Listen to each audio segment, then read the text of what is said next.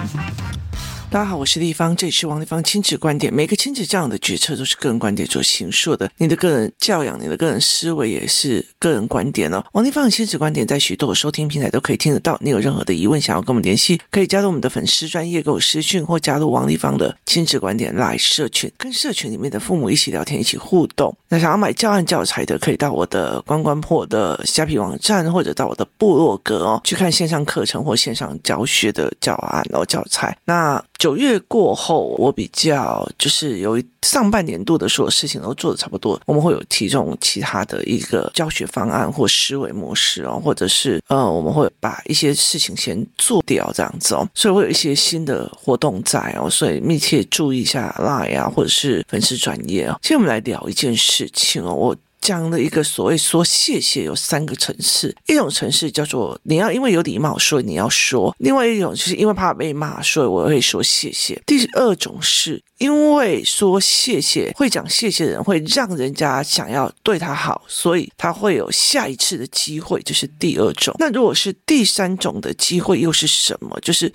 我看懂别人的心意，就是。我看懂他送给我这件心意啊，这个我不要给你，是他真的不要吗？为什么他不可以给别人，却要给你？好，这个心态后面的心意哦，所以在工作室里面有想背后动机，背后动机后面其实包括说谢谢这件事情，有两种方式，是看别人的思考选择，意思就是说，例如说。我前几天就是我买了一些泳衣，就是像我们家的小孩哦，哦，我会帮他们买那种很保守式的泳衣，就是穿起来像一般的制服或衣服那样子的保守式泳衣哦。包括还有小男孩的，就是我不希望他们那个肩膀去晒伤嘛，所以我就会有上衣跟裤子。基本上他们看起来就像一般的衣服，可是问题是它就是泳衣的材质。那我就会帮他们买。那因为我是从别的地方买进来的，所以我的尺寸。就会有不同的尺寸，例如说，在台湾买衣服，如果我们买日本的衣服，那日本普通都会很瘦啊，所以其实他们的尺寸啊，就是每一个人穿起来，你就觉得哦，穿不下去这样子哦。那中国的衣服，淘宝的衣服，他们的概念是。他们其实我们比较像南岛民族哦，所以我们身体是有厚度的。他们是扁身的，而且基本上胸部那地方比较没有像台湾人这样子的发育这样子哦，所以他们的衣服又要重新调过，或者是像美国，美国又有不同的尺寸论点，所以你必须要了解每一个种族跟你每一个市场的不同，然后你再去挑那边的衣服。就我买回来的时候的那些衣服哦，因为在台湾我很难买，我要求。的那种泳衣，所以我就去中国啊，或者是去日本的网络商店买。那在买这种泳衣的时候，我就买回来。如果价钱还不会觉得太贵，我就会买三个 range 这样，三个 range，然后去看，因为大部分，例如说你的小孩可能穿一百四的，那你就会一百四、一百五都买。好，那因为这衣服是，除非它太小穿不下，要不然宽宽的其实都还 OK。结果呢，我就买了一件，没有想到它同样的尺寸，可是它的版型比较小，所以我就比较少。那就等于它变成一个全新的衣服了，这样子哦。然后，呃，我们就会问小孩说：“那这件可以给谁？”我我们常常会在讲这件哦，我安全帽买太大了，我可以给谁？我那个东西买太怎样了，我可以给谁哦？好像工作室里面，我的安全帽买太大了，我要给谁？我的什么东西买太怎么样，要给谁？好，那我们会习惯去做这样子的一个动作跟一个思维。好，那如果有一个小孩哦，有一个小孩就是说：“哎，那边有好。”多件衣服我带来的，因为我们都会有所谓的爱心牌嘛，哦，例如说小孩已经八岁了，可是他七岁的衣服或者是六岁的衣服已经穿不下，还新新的，因为他们只穿一年嘛，所以我们就会送人这样。好，那有一个小孩就会瞪着我说：“我才不需要你们家的衣服呢，笑死人！”好，我问你，你接下来还会想要给他吗？就是你还会给他吗？就是这个东西对他来讲，就是。我们会选择给谢谢地方一好，跟这两个叫做一个叫做选择，就是你的行为选择。小孩都以为人生是喜好选择，事实上不是。早期是喜好选择，你如果越喜好选择，别人就是行为选择。那个人哦，只顾自己哦，不要鸟他，就别人会因为你行为而产生新的选择性哦，所以他就会变成这样子哦。那后来我就在跟他们在聊这件事情的时候，我就说。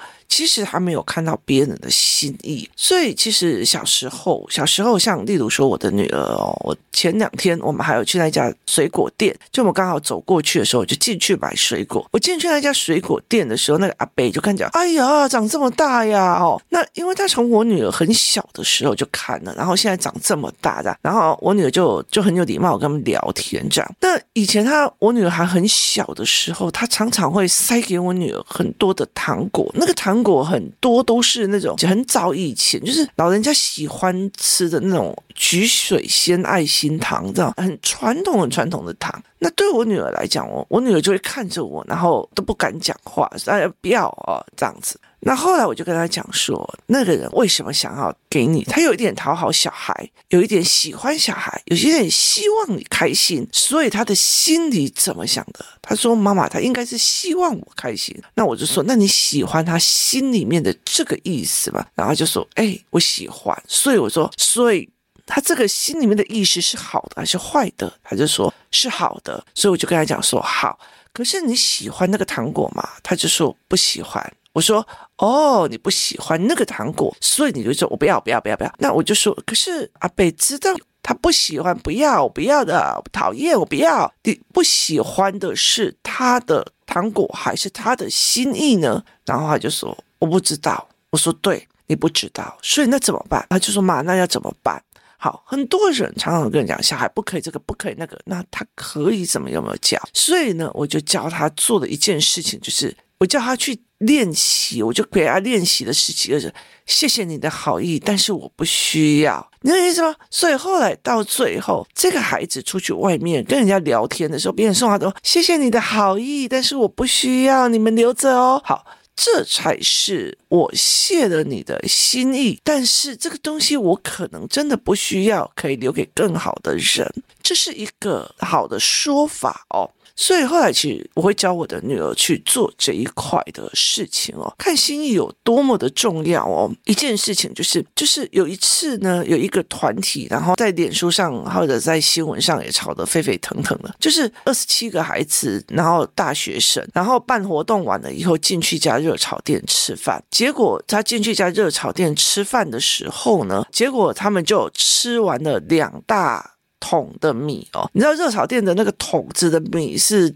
就是他那七十人份的意思，那他就做了这么多，他吃完了。可是因为他们点了很多的热炒，老板就说：如果你们没有饭了，你们要不要考虑找个炒面？其实很多时候去热炒店，我们这不是炒饭就是炒面。你如果要图饱的话，他不愿意哦。后来他们在网络上炒，呃，笑死了。跟你讲个笑话，热炒店没有白饭，然后他们集体在那边骂他没有白饭，要给一颗星的评价，就是一群人。一起去洗，然后一起去骂，一颗星哦。那这整件事情就被爆起来了。意思就是说，他们每一个人平均的消费额是两百五十块，可是他们却一直在吃白饭。白饭被他们吃没，他们没有预定哦。如果有预定，没有准备够，这是另外一回事。没有预约就冲进去了，所以没有预约冲进去了。那你知道煮白饭要时间，他们是免费提供白饭。免费提供白饭，那时候我就在跟我的女儿、跟我儿子来谈哦，热炒店卖的是什么？它的逻辑思维是什么？这个呃，或许很多人他其实为什么有很多人喜欢带小孩跟着我绕跑的愿跑吧？你们在这整个过程里面大概听得懂我？我带小孩出去我们会聊什么？我就会例如说，我会带他们看什么叫酒促小姐。好，你今天热炒店，热炒店的菜大部分都是什么？然后很油，然后很咸，好，或者是会有甜，例如说凤梨虾球、宫保鸡丁，对我来讲现在都觉得有甜，太甜了哦，所以其实你嘴巴就会觉得很不舒服，然后所以你就要买饮料。好，那饮料的成本价跟它的销售价又是多少哦？例如说，呃，汽水有的人卖到四十五块，有的卖到九十块，它的成本价大概是多少？我不能讲。好，然后呢，大概这样算起来，所以其实最好的利润在叫卖酒水，就是酒醋小姐酒水哦，酒跟水是酒水是最好卖的哦。那我们又谈到中国有一个非常非常有名的烧烤店的商业案例。他其实把每一个串串，就是每一个烤肉的串串，因为把它弄到价位最便宜哦，烤串那些东西最便宜。那他赚什么呢？他赚了一种叫做特殊啤酒，就是他有一种啤酒是只有他们那一家店店才有的，所以他赚的是特殊啤酒。他用特殊啤酒，包括还用特殊的会员制来拉人，好，所以他又所谓的圈客。好，所以他的思维模组是：我可以在本业不赚钱，但是我在其他就是羊毛出在猪身上啊！所以用这样子的方式来赚钱，这样，所以我就跟他们讲说：好，所以快炒店的菜是很油的，它又很咸的，好，又油又咸哦，又油又咸，所以呢，你必须要有白饭啊，配崩家，就是配着就着饭一起吃。你才会降低它的咸度，有粘度哦，所以你就要买饭，然后买饮料，哦，然后喝酒。那有些热炒店的冰块也是随你取的。好，所以我们就开始算哦，就是热炒的这件事情，它一定要促进它酒水的买卖。然后呢，你今天如果我提供免费的白饭的话，那你菜就会叫的比较多。为什么？因为你吃一碗白饭，你不可能只能用一个金爆肉丝就把它吃，所以你就会有可能有五根肠旺啊，你可能五根肠旺就配了半碗饭，然后京酱六丝又配了半碗饭。但是如果这时候白饭要钱的话，其实你就不会想要再去要。钱去买，所以当白饭吃到饱的时候，你就会一直叫很多的菜，一下子配京酱肉丝，一下子配五根肠旺，这样。它是一个思维的逻辑，它是一个一个餐厅里面它如何经营，然后如何俩等波对抓长补短的一个思维。所以它等于是我送你吃白饭，它是送的，它是送你吃的。所以当这一些孩子，他每一个人只点两百五。结果，然后饭没有补齐哦，就是他们每个人都已经吃到两碗饭，然后甚至还有吃到三碗的，那他却觉得说，我只有吃到一点二碗，那个没有吃到那一群人就在网络上开始把他狂喜一星的所谓的就是评价。所以这件事情出来了，后来到最后，这群小孩又写了一个说明书哦，那个说明书真的是经典，意思就是说，他还开始计较我们一共花了多少钱啊，每个人可平均是两百五呢，然后呃饭呢，其实每个人只有。够一点二碗哦，然后我就觉得这这真是太有趣了哦，就是你在看这个新生世代哦，新世代的一个概念，就是他并不知道社会的潜规则，就是他不知道热炒店的潜规则，他也不知道人跟人的潜规则，这两两个潜规则，第一个他不知道那个东西不是叫你吃到饱，而是送你吃，就是。他是送的，他是赠品。人家，人家送你东西哦，我后来跟我女儿在讲哦，人家送你东西，例如说别人送给你一个东西，像前阵子有一个人送给我女儿一个，就是类似一个机器设备的保护套。然后他后来跟我讲，妈妈，我不会用这一个。那我就问他为什么，他就说哦，因为这个镜头的这个部分没有凸起来，所以我怕我自己太粗鲁去。去去弄到镜头，那原本的那一个它有凸起来，所以它可以保护镜头，所以我应该会比较想要用回原来那一个，因为我个人比较粗鲁，但是我会去跟他说谢谢谢谢他愿意送给我这个东西哦。那你就了解了一件事情，这个东西我不合用，可是我很谢谢你的心意，所以他才不会哈，那个阿姨你送那个东西不好用，那个东西会怎样怎样怎样？我跟你讲，这样的人很讨人厌，所以意思就在于是。台湾人非常受不了，你得了便宜还卖乖，还嫌弃他，完完全全没有人告诉他这个潜规则。意思就是说，老板。要做生意的，他白饭提供给你是要提供客单价，就是你多点几样菜，然后米也要钱，水也要钱，电锅也要钱，人力也要钱。你今天你差个八点多才走进去，我再煮一大锅的饭，他要多少时间？而且会不会真的吃完？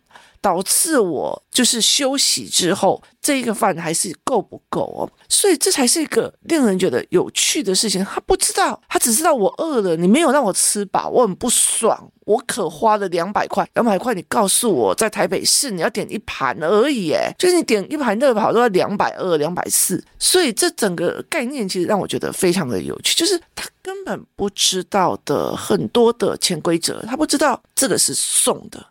是送的，你还嫌，然后你嫌也吃不饱也就算了，你还去网络上骂他们哦，那我就觉得非常有趣，这真是太有趣哦。那我就觉得这年轻人蛮有趣哦。那很有趣的一个概念在于是说，后来我就在了解一件事情，说我又看到里面有一个下面有一篇回文，他有一篇回文是让我觉得很很有趣的一个思考，他就想说，现在的孩子们没有人告诉他们社会上运作的潜规则。他们不但犯了，而且他们还会理直气壮的跟你辩：“我可是花了两百五，你为什么不可以让我吃到饱饭？”哦，所以这是一个非常非常有趣的一个思维，就是对，为什么没有人教孩子潜规则？就是没有教孩子潜规则，教孩子什么叫做别人的心意哦。例如说你生日哦，然后我送给你一个包包，然后你要讲拜托好不好？王丽芳那种什么人送这个什么包包啊？我可是都是做爱马仕的呢，这种东西哦，给我们家保姆哦提来装菜，我都觉得丢脸。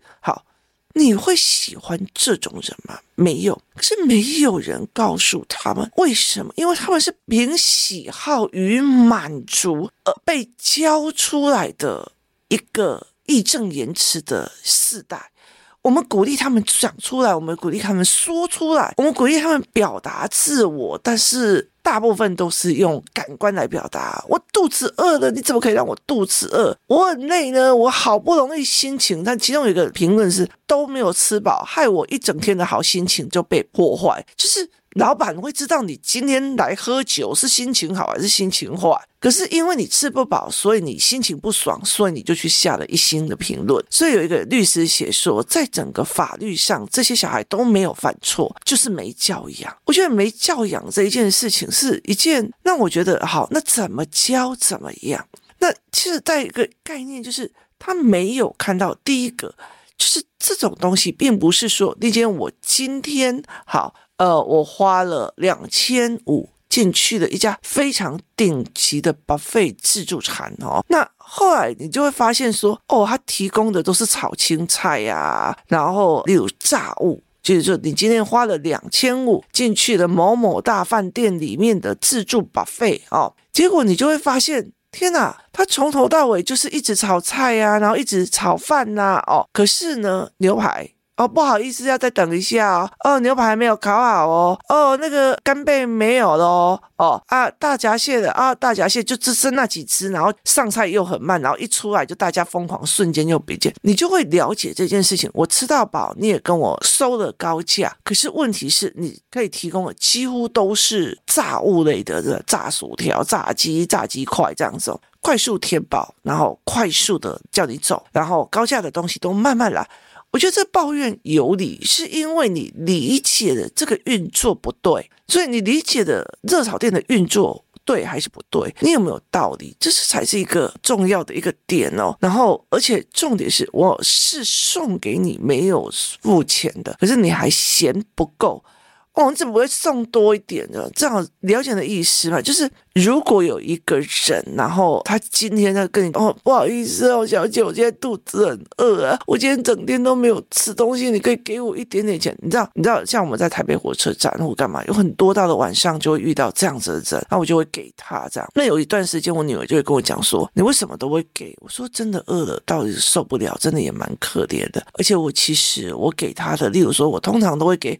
五十块呀，然后或者一百块这样，我就说五十块、一百块在那个地方，他也不会去多享受哦。而且重点在于是，如果今天如果你给他那个五十块或一百块，他会跟你讲。你给这一点点，可是吃啥啊？你的意思吗？你给那一点点，你你给我吃啥？你当在当乞丐，你本来就乞丐，就是你了解的意思吗？就是他的这个心态，他还嫌你，你就会觉得一百块给我拿回来，五十块给我拿回来。那你给他五十块，那边谢个半天的时候，你就会觉得我是不是给太少了？你了解意思吧？这是心意的问题，你有没有被糟蹋？心意的问题哦。所以其实看心意，看思维逻辑。或者是你到了一家店里面，你去跟孩子谈什么，这件事情是非常非常重要的。你今天如果说我今天带孩子进去热炒店，我让他们看什么叫酒促小姐，酒促小姐的工作是怎么样的做法，她为什么要去跟那些人这样应退进退？老板是怎么上菜的逻辑哦？例如说这边有一个叫做生食区，所以他他通常你点完菜，生食区就会先来，那甚至有些。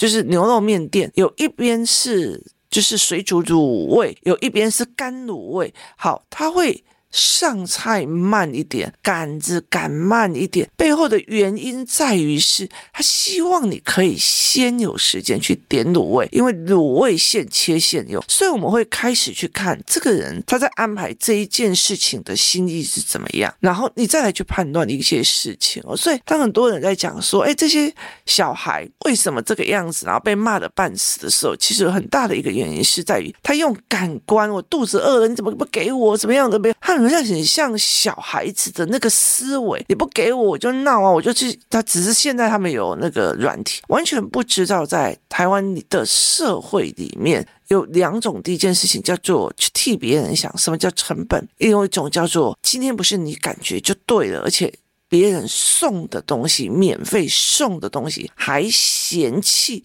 会挑起很多人不爽的心，然后甚至会觉得说你们这样子的孩子是不行的。那你了解的意思吧？这个年代就是明明他自己不知道他自己犯了什么事情，可是他却可以义正言辞的去写了一篇声明稿，证明自己没有错啊。所以后来那篇文章叫做“千错万错就是别人的错”，是一个可以义正言辞的去批判的这个概念。我觉得年轻真好，不计成本的人生真的。蛮有趣的，它是一个非常有趣的一件事情哦，所以我就觉得，哎，这不是我们那个时候里面养成的一个模式哦，所以我觉得都蛮好玩的，我觉得都蛮好玩的，我觉得年轻人有很多的事情都让我觉得蛮有趣哦，像中国，中国最近在取缔电动车哦，就是他们公布的一种官方电动车模式，于是呢，他把全城的电动车都拿去销毁，甚至把它卖到。非洲啊，或哪一个地方去哦？整批被没收以后送到那个非洲或干嘛去？背后原因是叫你马上要买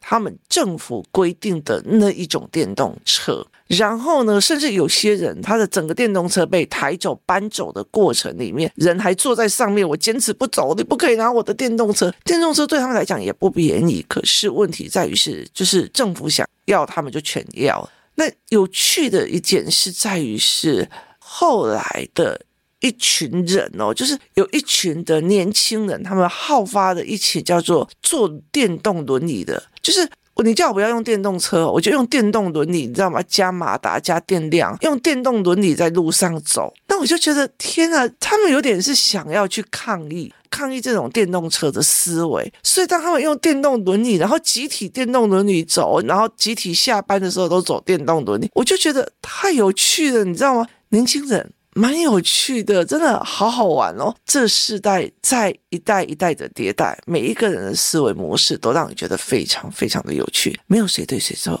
个人观点，个人观点，个人观点，你的个人观点就是。你的行为模式。今天谢谢大家收听，我们明天见。